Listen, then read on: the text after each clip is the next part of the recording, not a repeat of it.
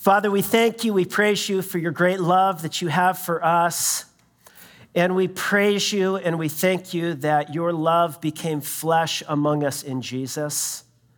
And we pray this morning that the wonder of the incarnation might stir and warm our hearts this morning and move us out into faithful action in this world. And we ask this in Christ's name. And all God's people said, Amen. So I did it again this year. I think I did it last year, maybe the year after that, and maybe even the year uh, before that. Uh, I started listening to Christmas music uh, the day after Thanksgiving. And I put the stuff on and I started listening to it, and I listened to it all week, uh, the week after Thanksgiving, and then the week after that, I was all in Christmas music. And then it happened, uh, I got tired of it. I got tired of Christmas music, and I, I, this week we did karaoke, no Christmas karaoke. I, I couldn't listen to any Christmas music this week. I had peaked too early. But this morning I'm back. Like I'm ready for Christmas. Anybody else here peak early with the Christmas music? Chris, you did, didn't you? I could tell by the way you were singing Joy to the World this morning.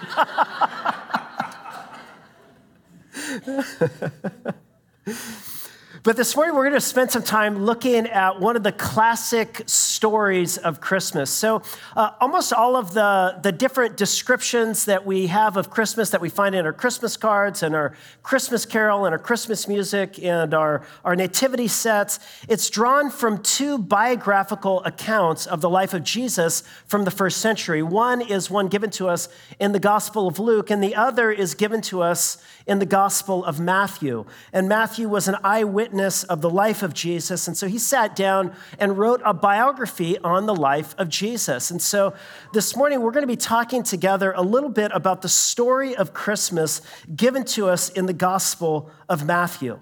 Now, of course, the Christmas story is replete with all kinds of mysterious and strange and otherworldly phenomenon.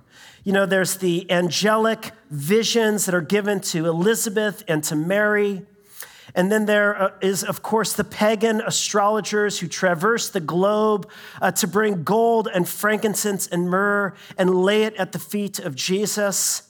There is the choir of angels that appears before the socially marginalized shepherds but, you know, of all of the strange, of all of the miraculous and the mysterious phenomenon surrounding the events of that first Christmas, arguably the most strange, the most unique and mysterious is the virgin birth. It's the virgin birth. Now, of course, modern people ask questions. We think, well, virgin birth, you know, what, what is that all about anyway?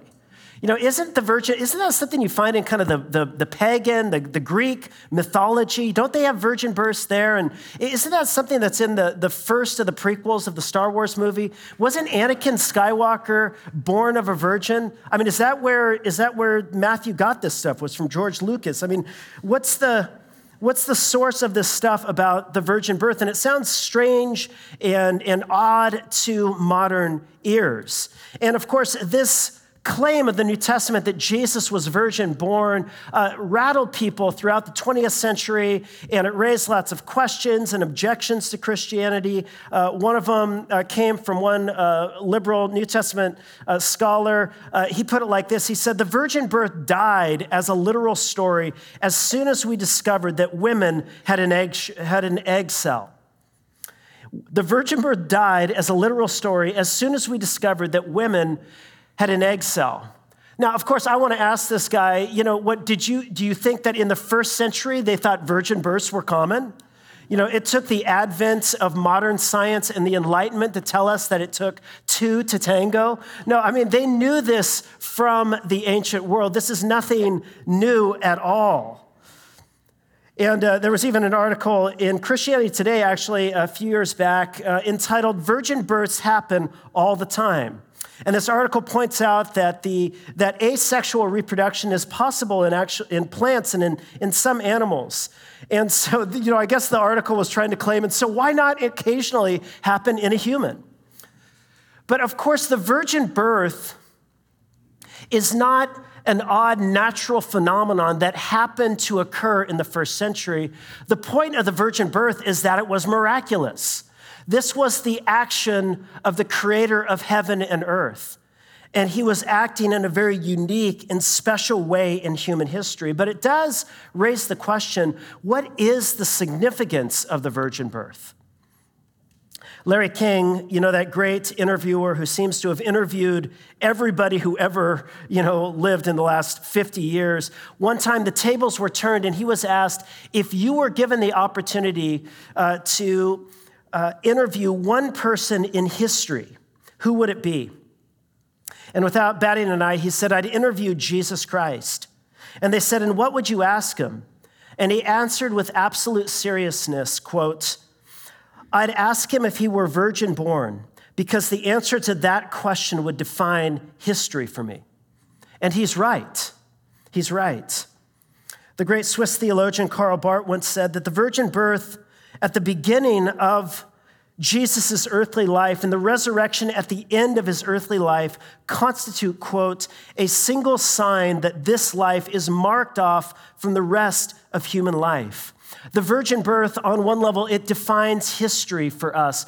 The virgin birth, it marks out Jesus Christ as a singular life out of all of human life. And so this morning, what we want to do is we want to explore together the virgin birth. Now, I don't know if you've ever heard a sermon on the virgin birth. I think growing up, you know, I, I, I read these stories, I heard a lot about it, you know, in, in different places, you know, in the manger scenes and the, the stories or whatever, but I didn't receive a lot of teaching on it. And so I always wondered, what is the virgin birth about anyway? And so I want us to explore the topic of the virgin birth this morning. And we're going to look at it from three angles. Number one, we're going to look at it from the social angle. Secondly, from the theological angle. And then finally, from the personal angle. And as we look at it from the social angle, we'll, we'll talk a little bit about the mess of the virgin birth, and then the theological angle, the mystery of the virgin birth, and then finally, the personal angle, we'll talk a little bit about the meaning of the virgin birth. And so let's begin. Let's talk first about kind of the social angle, the mess that the virgin birth created. Look at what it says in Matthew chapter 1, verse 18. It says, Now the, the birth of Jesus Christ took place in this way. When his mother Mary had been betrothed to Joseph, before they came together, she was found to be with child from the Holy Spirit. And her husband Joseph, being a just man and unwilling to put her to shame, resolved to divorce her quietly. Now, stop there. So, a, little word about engagement practices, about marriage, and about betrothal in the first century, I think is, is helpful for us in understanding kind of what's happening in, in the social realities surrounding the virgin birth. So, in our day and age, if you want to get engaged, what do you need to do? Well, if you are you know, a, a, young man who has this woman that you're interested in, you got to go and you should get a job. Hopefully, you'll graduate college and, and you will save up and you will buy a really nice engagement ring. And if you are chivalrous and romantic like I am, you will take your bride to be down to the Queen Mary in Long Beach, and you will take her to dinner there and overlooking the lovely city while you're there on the Queen of Long Beach. You know, you will get down on one knee and you will propose to her. And if you are fortunate, that woman will say, Yes. And that's kind of uh, engagement in our day and age. But you know, engagement practices in the first century were very, very, very different from that. To begin with, uh, marriages were, were not, uh, you didn't choose who you were going to marry. Marriages were arranged by the parents. And so they didn't leave it up to some amorous young teenage teenagers to figure out who they were going to marry. No, that was way, way too significant and important and decision to leave into the hands of teenagers. You know, parents should really decide this. Amen? Amen. Boo, yes, says my daughter. But in the first century, marriages were arranged by their parents. I think it was not a bad idea. Now, another fantastic idea uh, the future son in law would provide a dowry for uh, his father in law to be, which I think is another great, great practice we should bring back. You know, in our day and age, it's up to the father of the bride to pay for, you know, to spend thousands of thousands of dollars for, for some wedding. And I am really nervous about this because I have four daughters and I'm a pastor. And so that doesn't bode well for me as we move forward into the future. But in the, in the first century, it wasn't like that. The future son in law would actually have to pay his father in law to be, to marry one of his daughters, which again, we need to bring this practice back. and, um, but thirdly, after, after the dowry was received by the father in law, the deal was sealed. And at that point, when the father received the dowry from the son in law, the, the, the young couple was legally married. And if they wanted to break off the engagement, you know, if you want to break off our engagement, you know, now after you ask somebody to marry you, if you break it off during the engagement season, look, no harm, no foul. I mean, yeah, maybe somebody's feelings are hurt, but you know, you can break it off without writing any kind of divorce certificate or anything, but not so in the first century. After the dowry had been received, if you wanted to break it off, uh, you would have to write a legal certificate of divorce. But here's the, here's the thing before they actually went through with the marriage ceremony, which lasted about a week, uh, the couple, the young couple, couldn't come together and physically consummate the marriage. And so they actually had to live in separate uh, residences. They couldn't be together during the season. Uh, they weren't allowed to spend time alone together, actually, at all, because this was a serious business. And here's the thing in the first century, it was a honor shame culture. And one of the, the, the, the, the things that, that, that you realize here is Mary now gets pregnant during this betrothal state. So, between the time when dad has accepted the dowry and yet they, they're not supposed to have consummated the marriage, and yet Joseph in the state gets word from Mary, I'm pregnant. I mean, could you imagine what was that conversation like? You know, she sits down with Joseph, and uh, Joseph is like, who, who, who was it? Who was it? I saw you giving Benjamin those eyes. I, it was Benjamin, wasn't it? It wasn't it, you know? And she says, No, no, it's not what you think. It's not what you think. I became pregnant by a miracle of God. And Joseph just looks at her like, Can you come up with something better than that? I mean, Mary, I know that you're pure and all of that, and, you know, I love you and you're great, but and, and Joseph now is just heartbroken. And he is lost in kind of this world of confusion and he's wondering what to do. You know the, what would be expected of him from his parents and from his siblings and from his cousins and aunts and uncles and from just about everybody in the village. If your bride to be was discovered pregnant what you would need to do is publicly disgrace her publicly show everyone that this wasn't you who acted shamefully, and you would, you would save your family, you would save yourself from public shame. But here, Joseph, he's like, I can't do that. I don't want to publicly disgrace Mary. And so he wants to put her away quietly. And as he's, he's wondering about all of this, he goes to sleep. And in his sleep, an angel comes to him in a dream. Verse 20 and behold, as he considered these things, behold, an angel of the Lord appeared to him in a dream and said, Joseph, son of David, do not fear to take Mary as your wife, for that which is conceived in her is from the Holy Spirit. Verse 21 She shall bear a son, and you shall call his name Jesus, for he shall save his people from their sins. And then look down in verse 24. And when Joseph awoke from his sleep, he did as the angel of the Lord commanded him. He took his wife, but knew her not until she had given birth to a son, and he called his name Jesus. Now, what I want you to see is that the virgin birth for Joseph and Mary created a real social mess. It actually brought them into this place where, in a small town village where word traveled quick, that they were disgraced, that they were dirty, that they were bad, that this child was illegitimate, and, and what's going on there with Mary and Joseph. And, and all of a sudden, Joseph, in order to embrace Jesus and Mary into his life, he actually has to bear public shame that he cannot excuse away to people around him. And the angel appears to Joseph. He challenges him and he says, Joseph, I know you don't understand, and I know this obedience is going to cost you something. But Joseph, you need to take Mary and make her your wife. And Joseph does exactly as the angel says. You know, what the text highlights for us is that in the midst of this social shame, of the social mess, is it highlights for us Joseph's costly obedience. In fact, uh, as the story of Christmas progresses, the angel is going to appear to Joseph three more times in our story. And three more times, the angel is going to issue to Joseph a difficult command.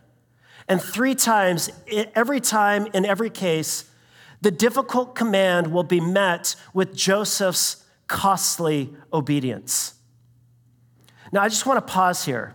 And I just want to make this point because I think that the author, as he's telling the story of Christmas, wants to highlight for us that one of the things that it means to follow Jesus is it means that you are willing to embrace a life of costly obedience. One of the things for you and I to welcome this Jesus into our life is to welcome into our life a call that sometimes is difficult, that it will sometimes require deep sacrifice that's painful for us in order to obey and to follow this Jesus.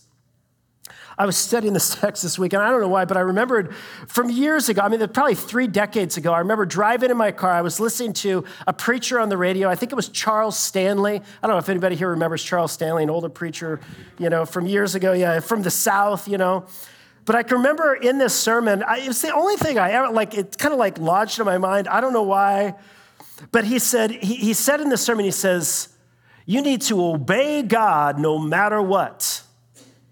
Obey God no matter what. And then he says, if God tells you to plunge your head into a brick wall, you ram your head into a brick wall. He says, obey God no matter what. And you know, that, that sentiment is actually embodied in flesh and blood in the life of Joseph. Joseph embraces a life of costly obedience. And all of us at some point in our life will be called into costly obedience. Jesus put it like this If anyone desires to come after me, let them deny themselves, take up the cross, and follow me. You know, very often, obedience to God will save you a world of heartache. You know, if you don't drink and drive, it will save your life. You know, if, if, you, if you remain faithful to your marriage vows and, and you love your spouse as Christ loved the church, you will have a rich and vibrant marriage. There, there are times in your life where obedience leads to this rich and full life. But there are other times where obedience actually will cost you something. And I think oftentimes in American Christianity, we forget this, or maybe we neglect this, or we willfully neglect this. We kind of screen this one out, this call to costly obedience. I was thinking this week about, um, uh, I, I, was talking to my daughter, one of my daughters yesterday, and I noted the fact that I, I just, I slather my toast in butter. So we have Kerrygold butter. Grass fed cows, you know, just like good. It's clean, good, clean butter, and it's salty and it's delicious. And I have in my mind because at some point, um, I remember uh, back, you know, when um, the I read this book, uh, Grain Brain. It's like the whole thing about how gluten and bread and all of that stuff is just bad, you know. And um, and one of the things that it highlights in this book is that fats can be really good. You know, so, so breads, gluten, you know, carbs, bad, but fats, you know, good, clean fats, you know, th- this is good, you know, and, I, and I've had that, for, it lodged in my mind that butter is good for me. now, I, have somehow I've welcomed bread back into my life, and now it's just covered in butter. And then I, I, remember uh, a while back reading some studies on coffee, you know, and they're kind of the jury is out on, on whether or not coffee is good for you or bad for you. But the studies that I choose to believe are the studies that say that coffee is good for you. I read a study not a while back that beer is good for you, and I believe it. And we tend to screen out those things that we don't want to hear.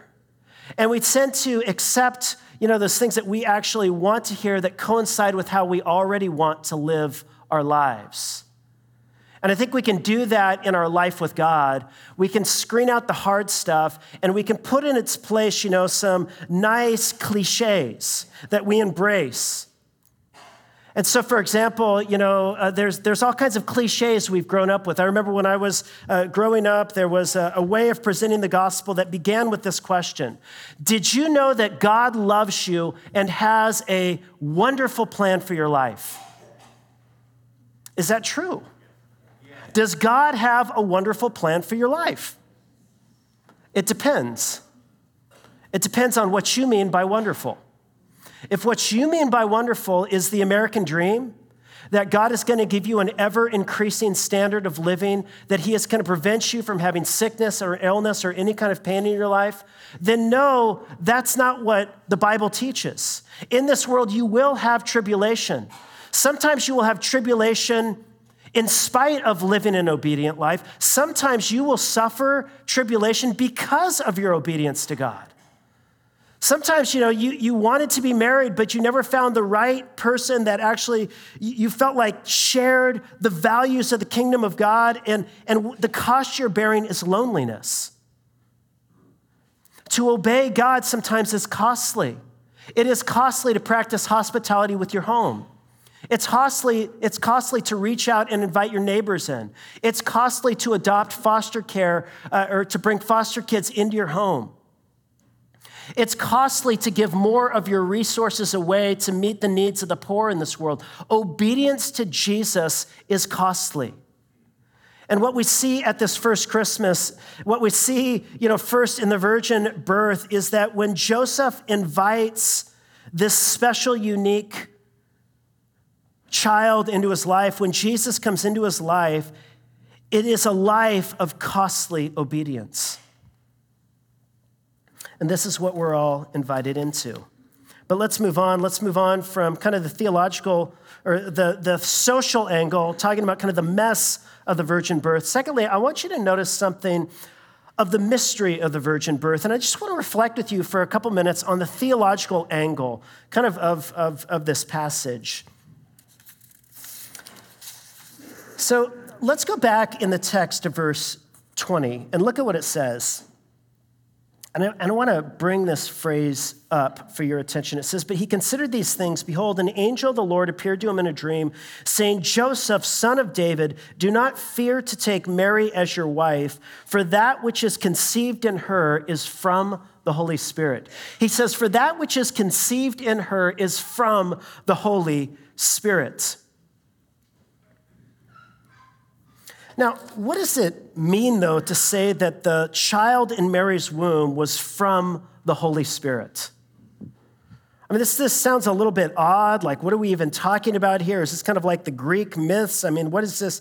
What is this? What is this all about? You know, but what I want you to see in this passage is that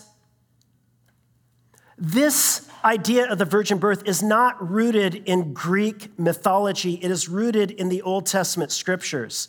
You know, New Testament scholarship, you may not care about this, but I'm going to tell you anyway. In the 20th century, was by and large, it, was, it was marked a lot of times by uh, skepticism that came out of sections in Europe that were anti Semitic.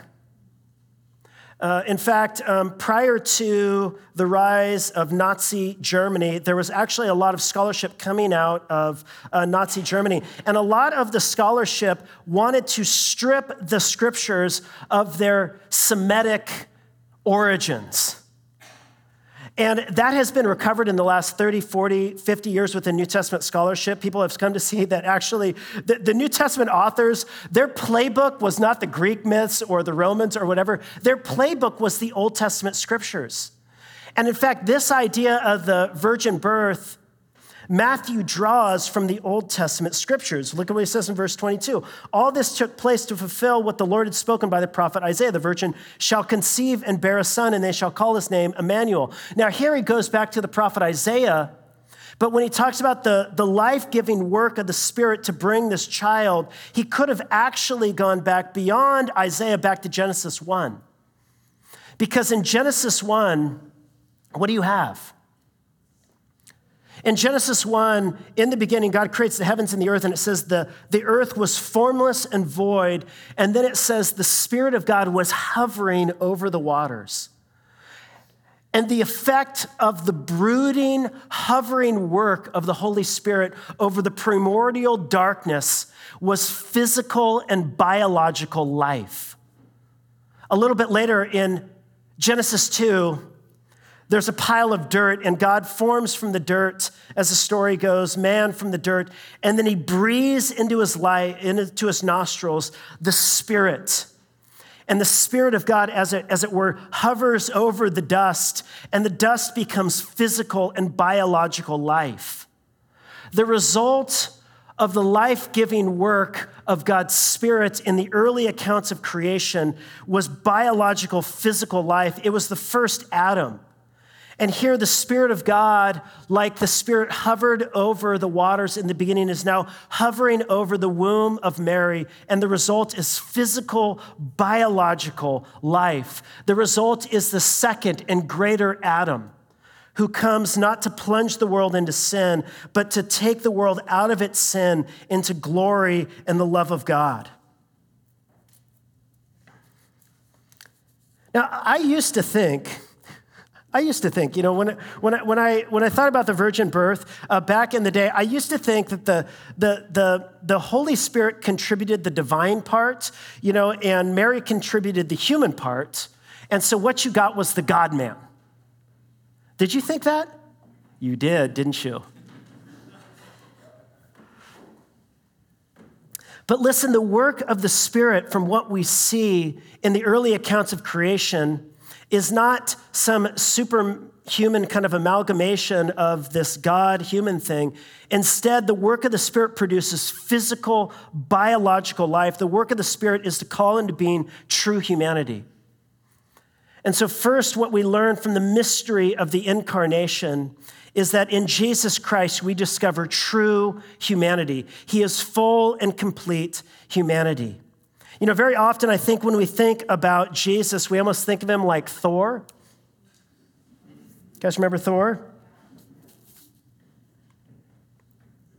I was reading an uh, interview this week with um, Stan Lee, who created the Avengers, you know, the comic books and whatnot.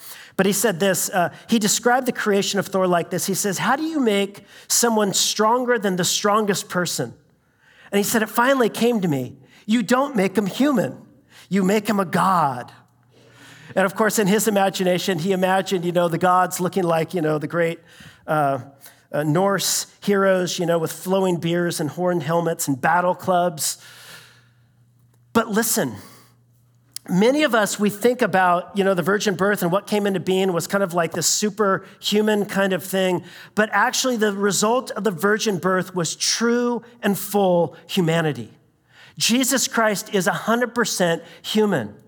He is not part man and part god. He is fully human and fully divine and his divinity in no way diminishes his humanity, and his humanity in no way diminishes his deity. Rather, he is fully God and fully man. God comes among us as a full and true human person.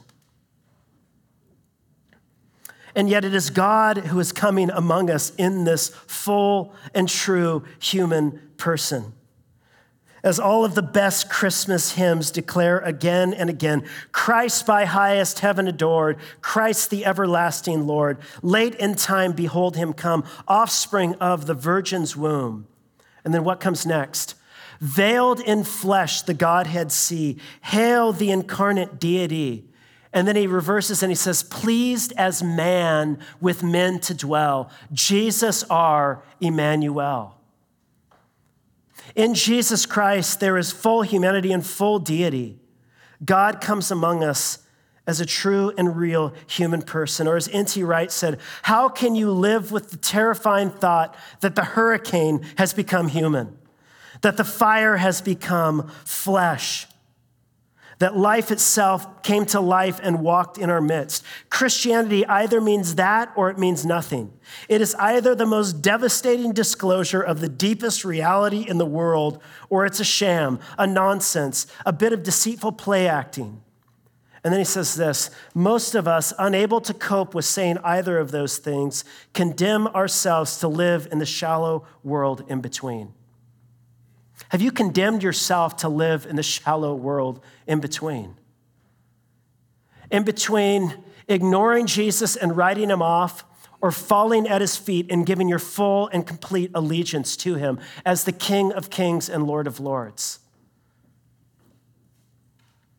The first Christmas and the, the mystery of the virgin birth is an invitation to come out of that shallow world in between and to live lives like Joseph of full surrender to God and of complete and glad obedience, even when it's costly.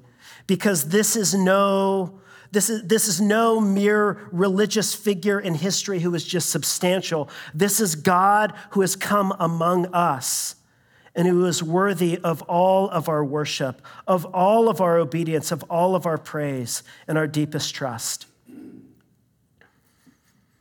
So we've seen the, the mess, we've looked at it kind of from the social angle, we've seen the mystery, looked at it from the theological angle. But finally, I want to talk to you just briefly in closing about the meaning of the virgin birth and kind of talk about it really from a personal angle. So, you know, we skipped over verse 22 and 23, but I want to draw your attention back to it. Look what he says. This is really Matthew's commentary on this whole thing. All the drama surrounding Joseph and Mary and the birth of this child in shame and humiliation.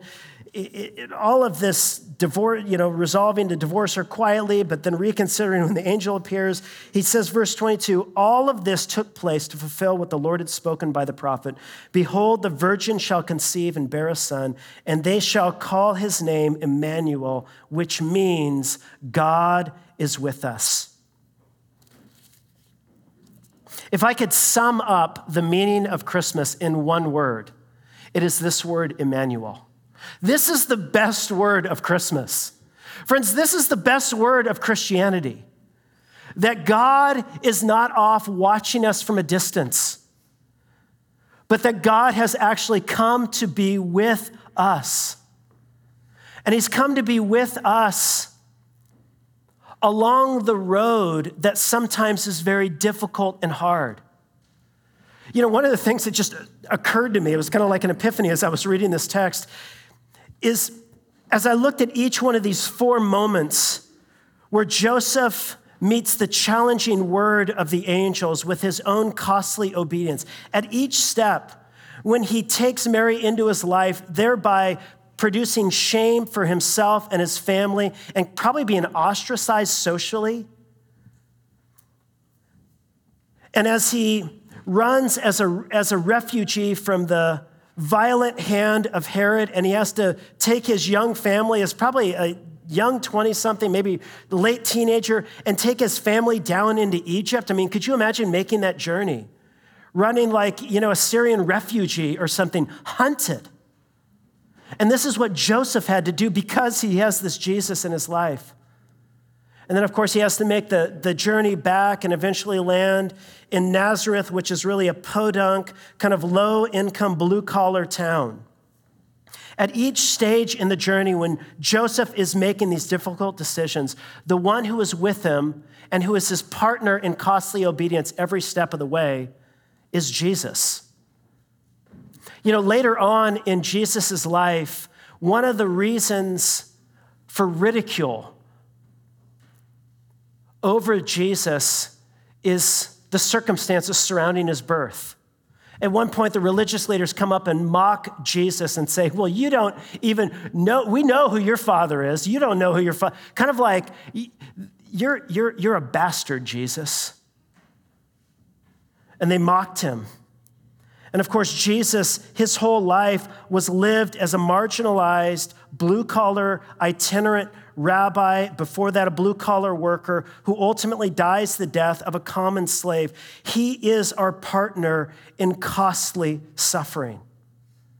And so, the good news of Christmas is that in whatever place in your life this week, where you are called to take a step of costly obedience, you do not take that step alone, but God is with us.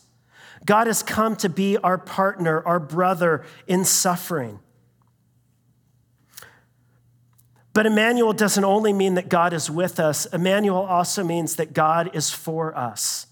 He shall save his people from their sins. The true and living God, get this, has attached himself forever to the world that he has made. Let me say that again. You, I mean, like, this is like, this should stretch our minds at Christmas. The true and living God, the ground of all being and existence, the one in whom all things in heaven and on earth have their being and are held together this God has forever attached himself to the physical material world that he has made. So that his own life, so that the life and the future of God's own self might be somehow attached to the world that he has made, so that in God, in Christ's own death on a cross, his resurrection from the dead, he might take his fallen creation with him on this road into our suffering to pull us out of suffering and sin and death and darkness and bring us with him on our way to resurrection. And this is what Christmas means. Don't you see, this is so, this is so much better than tinsel and gifts under the tree and Christmas lights and God bless Christmas music and bells, Jim. But this is the wonder of Christmas that has broken into our reality, that has invaded this world. The love of God made flesh in Jesus to attach himself forever to us in love, so that God might not only be with us, but that God might be eternally and everlastingly and infinitely for us. Amen. Let's pray together.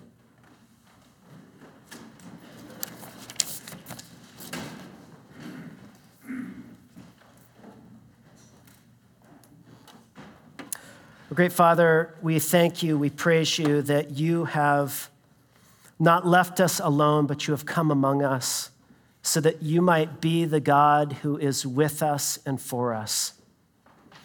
God, I pray this morning for everybody here who might be in places where they have been called into costly obedience. God, would you remind us of what you have done for us in Christ? Would you make us aware of your presence beside us as we take these difficult steps in the path that you have called us into? And for those in this space this morning who don't know much of costly obedience, I pray, oh God, that you would rattle us this Christmas, that you would wake us up to what is really happening around us in this world and all of the places that demand our sacrifice and our generosity and our hospitality and our kindness that demand us actually living lives of costly obedience. God, wake us up and then empower us by your Spirit so that we might go forth in this world and live as your faithful disciples, bearing the cross and looking ahead to resurrection. Amen.